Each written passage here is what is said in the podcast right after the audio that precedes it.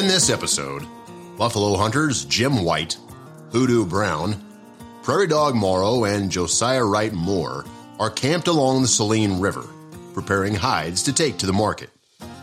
During the evening, just before mealtime, a hunter by the name of Hoodoo Brown tells his account of the aftermath of the Battle of the Washita, which occurred on November 27, 1868. The battle best remembered when Lieutenant Colonel George Armstrong Custer's 7th U.S. Cavalry attacked Black Kettle's Southern Cheyenne camp.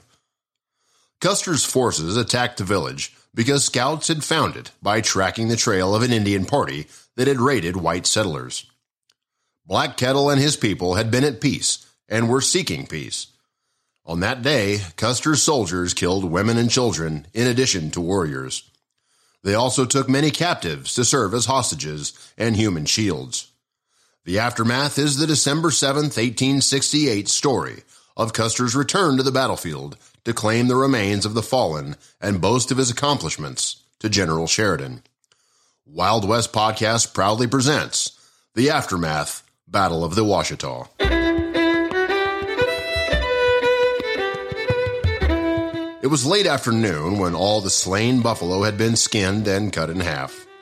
Besides the hides, we took the hindquarters of meat for smoking and brought back to camp all of the hides for curing.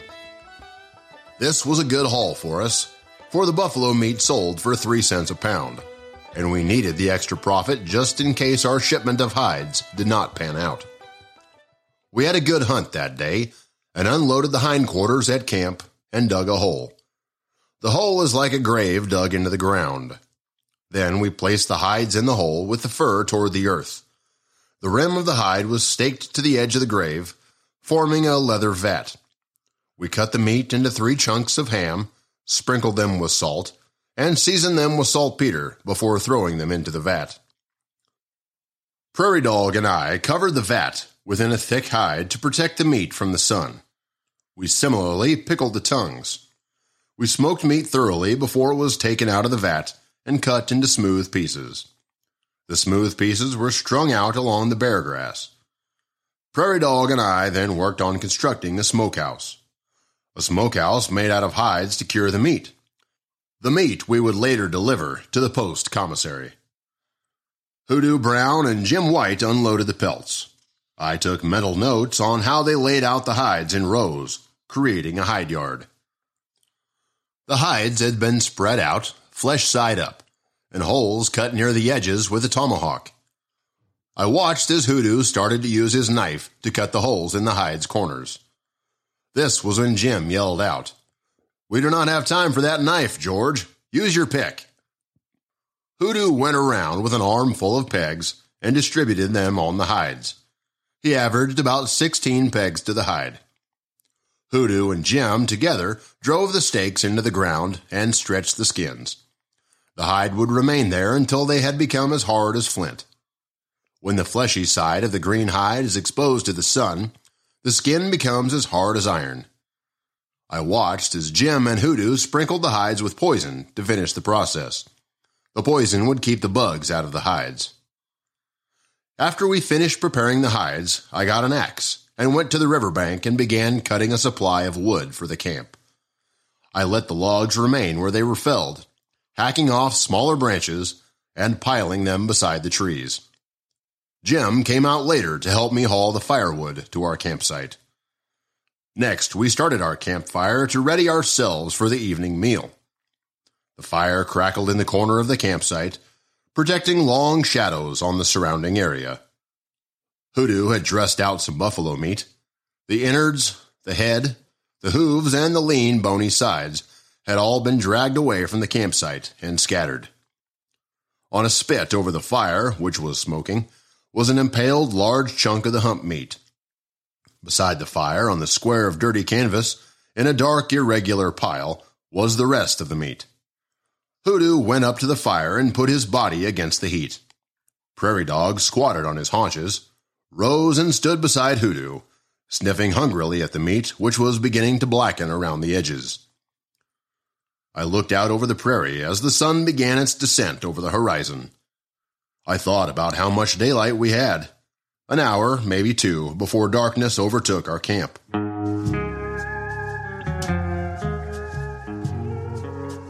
The setting sun gave off colors brushed upon an artist's canvas, as if those rays were destined to create a great work of art, one given to those open to capturing simple moments in the soul. Too big a piece, Hoodoo said. Won't be done for an hour. A body gets a hunger skinning all day, and he needs food if he's gonna skin all night.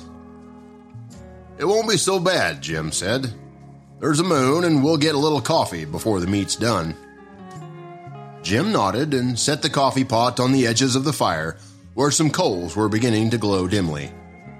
Soon the coffee was boiling.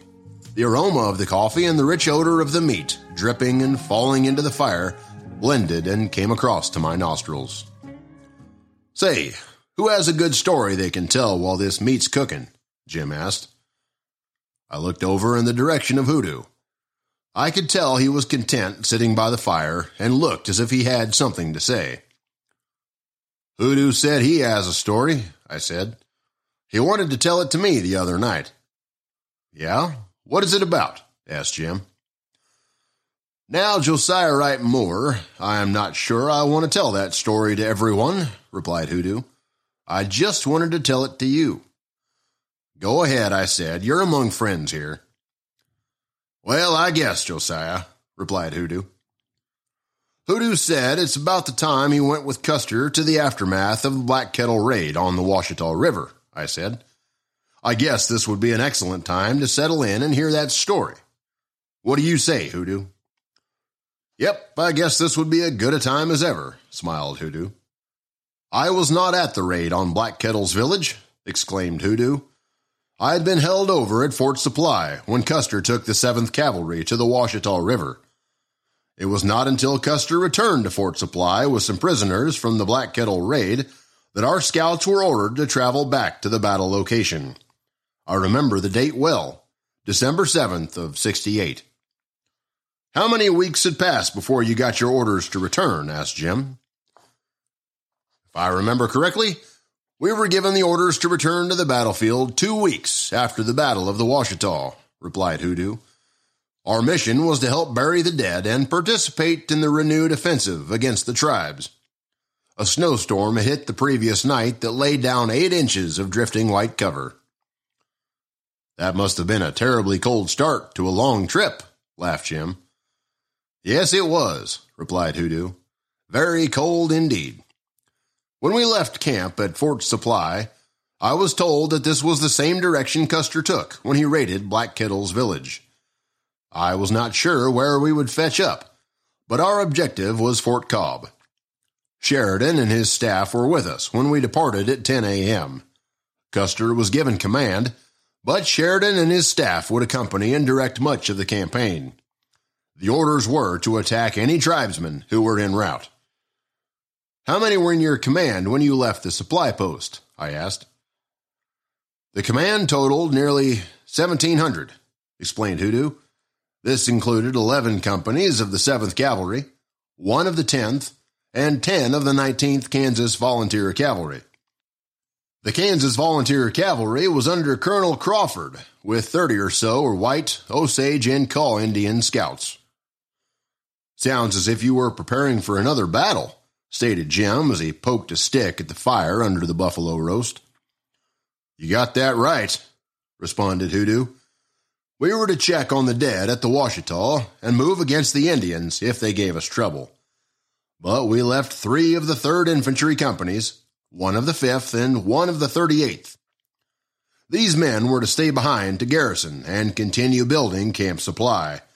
All were under the command of a Captain Page of the 3rd. Being that far out deep in Indian territory, were you concerned about your rations and supplies? inquired Prairie Dog. To some degree, responded Hoodoo. Some of the men became concerned about having enough forage for our animals. When we departed our encampment, we were equipped with sufficient forage and rations, thirty days' worth. All these rations had been delivered from Fort Dodge, with the animals being in satisfactory condition to set out anew.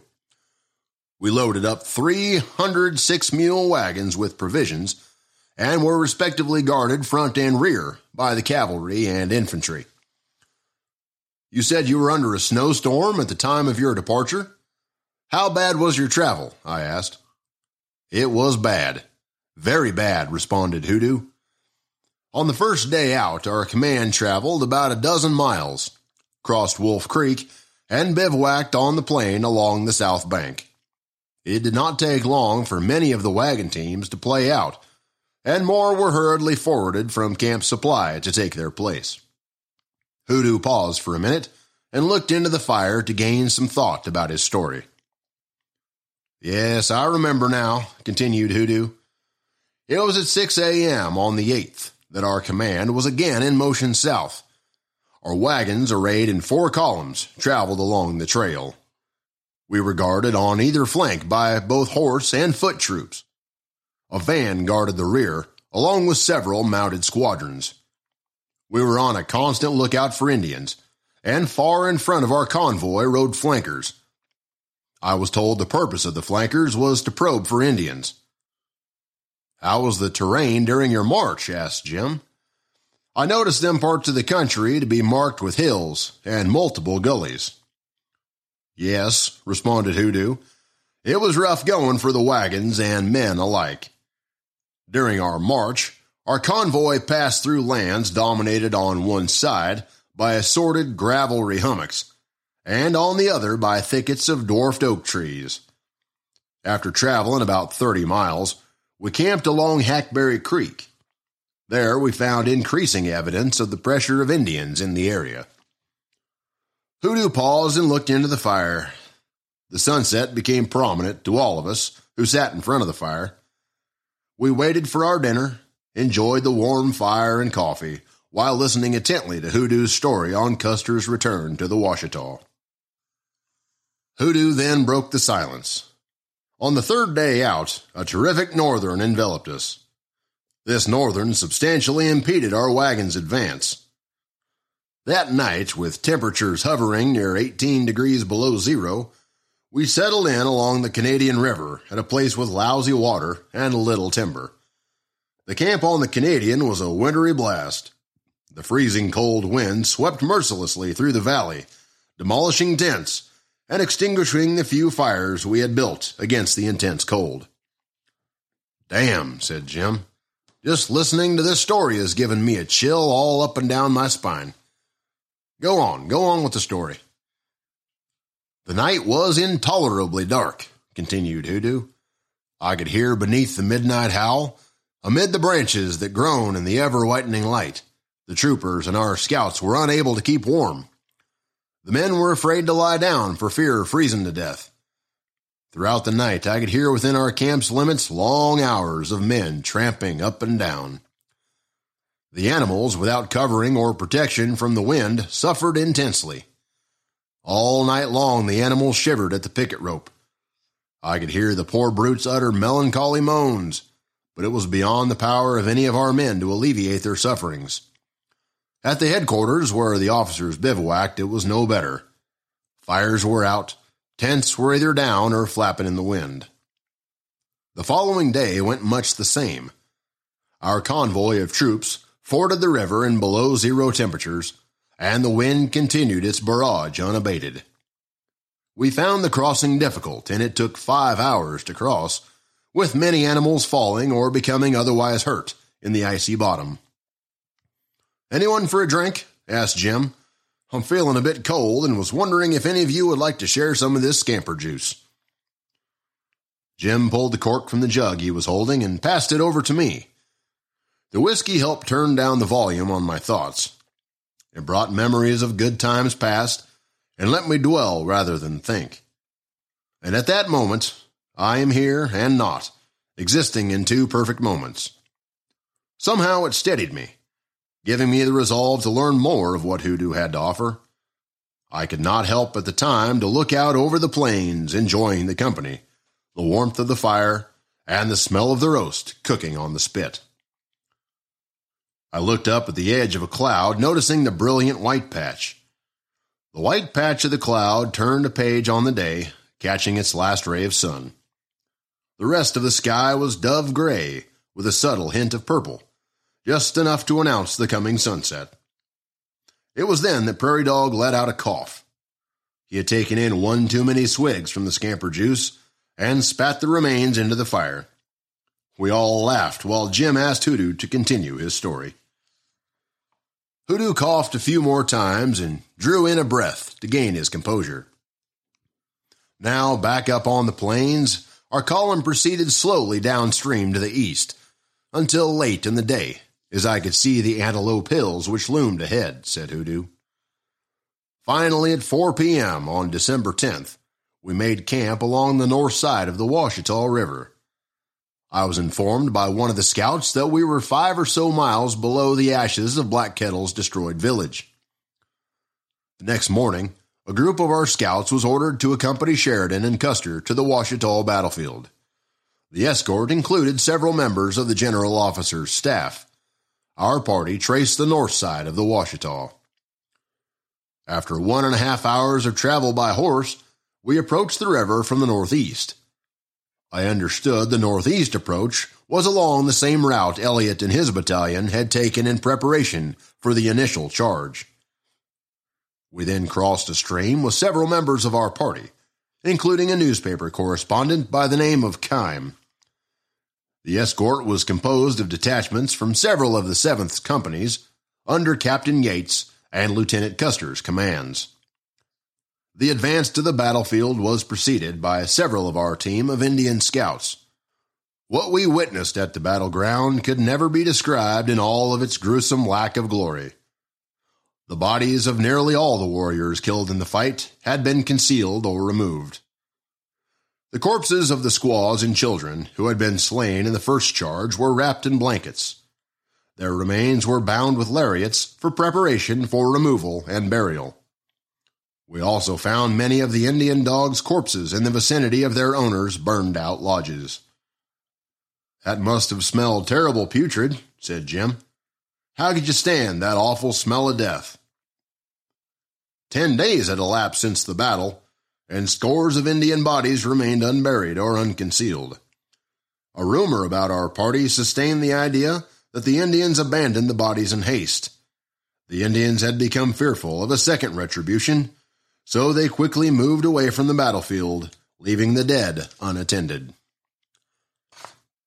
Our party approached the desolate ruins of the village. I remember when we entered the camp how our group rousted thousands of noisy ravens and crows. These birds took instant flight and scattered at our approach. I could see wolves in the distance watching the pondering movements of our soldiers. On examining the site, our party found the blanket wrapped remains of a warrior. Then others appeared, finally numbering 30 bodies, many of which had been similarly prepared. Some of the bodies were laid in the branches of trees. In contrast, others were placed under protections made of bushes. At the village site, we saw the charred remains of the Cheyenne homes. We all observed a large number of corpses. The number of dead we found on the battlefield proved that the enemy's loss in killed warriors far exceeded the number of 103 first reported by Custer. What I found to be most disgusting is the nearby carcasses of ponies. We counted 500 dead horses that were captured from the Indians and killed by Custer's order. I looked over to a high point of the battlefield and observed Sheridan and his escort mount the ridge from which they obtained an overview of the field. From there, Custer must have explained how the engagement had unfolded. I witnessed Custer pointing to locations along the deserted battlefield. One of the scouts told me that the ridge where Custer stood now was the same ridge he took during battle. The scout who stood next to me said that Custer streaked through the village, shot one warrior in the head, and took station on a hillock. This hillock location was a quarter mile south of the battle. From the hillock, Custer directed the movements of his regiment. It was at this moment in Hoodoo's story that I looked over at Jim. Jim was sitting next to Prairie Dog. He looked angry as he tossed a rock into the fire. The rock hit the fire with such a force that it interrupted Hoodoo's story, sending an array of sparks into the air. We all looked over at Jim. I could see disgust ranging in Jim's face. I could tell a form of hate raged within Jim as he spoke out tempted words that seemed to come deep within him. Custer took the devil's path and left his soldiers on the field to die so he could claim glory, spit out Jim. Custer's boost of ego framed him as a false hero. All of his men knew he left Elliott's men in harm's way only to take the prize which corrupted Custer's soul. Silence fell over our camp. Jim's words echoed a disdainful reaction to Custer's name. I would agree, said Hoodoo. This notion of Custer's glory became apparent as we rode from the hillock in the company to which Lieutenant Owen hailed downstream. We rode along the south side of the river, approximating Elliott's route away from the village. The remaining members of our party shortly followed us. We proceeded down the river and ascended another rise to view the country, then started downstream again. Some hundred yards away, our party encountered the body of a white man. The man was laid out on the prairie, perfectly naked and covered with arrow and bullet holes. One of the scouts said it was one of Elliott's men. By the look of the remains, someone said it was likely Sergeant Major Walter Kennedy. Lieutenant Custer asked members of our party to mark the location of the bodies. We then continued east, passing over a small ravine. Soon more objects appeared in the grass about 200 yards beyond the ravine. The sighting encouraged the riders of our party to hurry forward as our horses galloped to the location. There, within a space of fifteen yards, I witnessed the naked bodies of sixteen men. All of the men lay frozen to the ground as solidly as stone. These dead men, all laying face down, were recognized by a man in our unit as members of Elliott's command. The bodies of several cavalry mounts lay nearby, Many cartridge shells littered the terrain around the corpses. The spent cartridge shells provided evidence of hard fighting. The bodies were difficult to look at since all of the soldiers' bodies were mutilated. We were told this mutilation occurred in accordance with tribal customs. Did the men you were with question whether Custer had done enough to find and rescue Elliott's men? asked Prairie Dog. Jim quickly responded, Hell no. The tragedy happened because Custer had abandoned Elliott. Everyone who was at the battle knew Custer was determined to leave before the Indians could turn his triumph into something quite the opposite.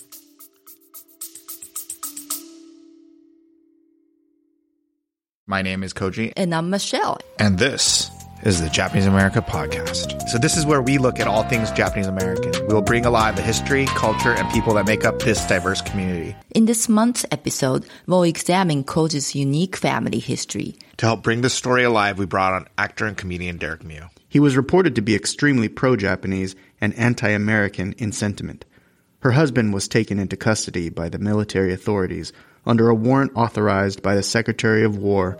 Who was his enemy of the United States? He was my grandfather on my dad's side.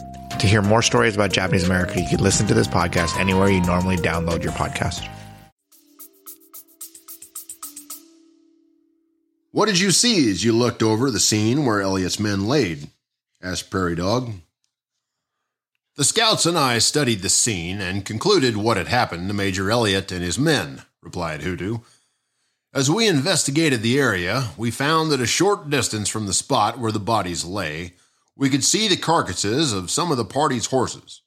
Our team determined that Elliott and his men might have tied together the horses while they took cover fire early in the fight. What do you think happened to Elliott and his men? asked Prairie Dog. All I can say is Elliott must have seen his situation to be hopeless, replied Hoodoo. From the looks of the battlefield remains, he must have been encircled by his enemy. He probably found his unit in a situation where he could not break through the lines. The Indian force he encountered came from several villages upstream. His unit must have undoubtedly been outnumbered, more than a hundred to one. How do you think the unit defended themselves from the attack of so many warriors all at once? I asked. I think at this point in the battle, Elliott must have given the orders to dismount, Hoodoo replied. I think he must have relied on the battle tactics used at Beecher Island. He may have had his men tie their horses together. I say this because the horses fell several yards from where we found their bodies. Elliott's men must have prepared cover by lying on the ground until they met their end. Near the corpses of Elliott and his men, our group found several Indians presumed killed by the soldiers. What was Sheridan's reaction when they found Elliott and his men? I asked. Did Sheridan question Custer on why he left Elliott? I think Sheridan was satisfied to find the remains of Elliott and his men, for I never heard him question Custer, exclaimed Hoodoo. Once Sheridan and his party were satisfied in determining Elliott's fate, Sheridan ordered our party back to camp. As we returned to camp, we passed through some of the hastily abandoned villages of the downstream Arapaho, Cheyennes, and other tribes. The area was littered with kettles, pots, rifles, untanned robes, lodge poles, and hundreds of other items. Hoodoo paused. I'm not sure why, said Hoodoo, but after seeing the abandoned plunder, Sheridan issued orders for us to destroy it all. Hoodoo took a burning stick from the fire. He held it up so all of us could see the smoke rising into the sky. As Hoodoo looked at the flaming branch, he said, The fires consumed the abandoned dunnage, and smoke could be seen rising along several miles of the Washita. Hoodoo took the burning stick, jabbed the fire end of the stick into the ground, snuffed out the burning embers, and stated in a solemn, depressed voice once we set fire to the remaining dunnage, our detachment scoured the ground downstream, near an abandoned Indian encampment. At this location, we came upon the remains of a white woman and child.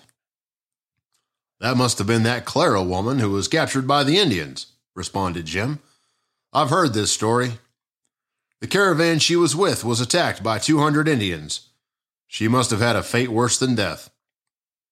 What did you see? I asked. Yes, what did you see? responded Prairie Dog. When the captain and I arrived at this spot along the brush covered banks of the Washita River, we dismounted, explained Hoodoo. The captain left me to hold the horses. In a few minutes, he returned and asked me if I wanted to look. I went, and what did I see? A woman with her skull crushed in. She laid on a cottonwood log. Her little boy was lying on top of her. One of the men in our regiment said the woman's name was Clara Blinn. The boy was her two year old child, Willie. How do you think they died? I asked. I asked the captain the same question on how they may have died, replied Hoodoo. The captain told me both had been murdered by the squaws. That's what squaws do when a fight starts. They seek out anyone who might be an enemy, said the captain. Say, weren't those two captured in Kansas? Her husband and some others killed at the time? asked Jim. Yes, replied Hoodoo. I found out afterward that Blinn's folks lived close to Ottawa, Kansas. Her folks were named Harrington. The Kiowa had taken her and her two year old child in October when they raided a wagon train traveling along the Arkansas River near Fort Lyon. What did you do with the bodies? asked Prairie Dog. We picked up the bodies and took the remains to our camp to be examined. From what I could tell, the woman bore two bullet holes in the back of the head. Her head was scalped and crushed, seemingly by a hatchet. The child, a boy, bore only a bruise on his face. I overheard someone in our party say the boy must have died by being flung against a tree.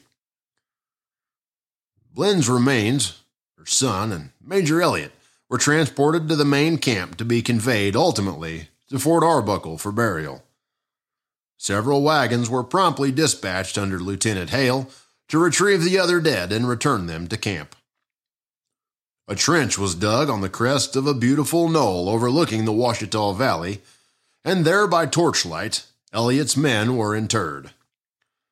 Several men from each of the companies to which the deceased soldiers belonged were present to identify their remains. By the time Hoodoo had finished his story, the sun had gone behind the western range of the plains. The sky became black with tranquility, married to a poetry of stars dancing out in puffs of clouds. We all desired a cut of the roast. However, our most significant concerns were not so much the evening meal, but possible Indians in the area.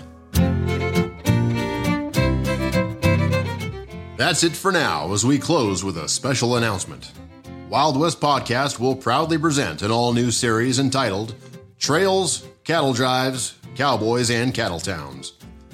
This new series will explore the early cattle trade, relive the challenges of a trail drive, describe the character of a cowboy, and retell the stories of individuals who endured the hardships of the cattle trails of the 1800s.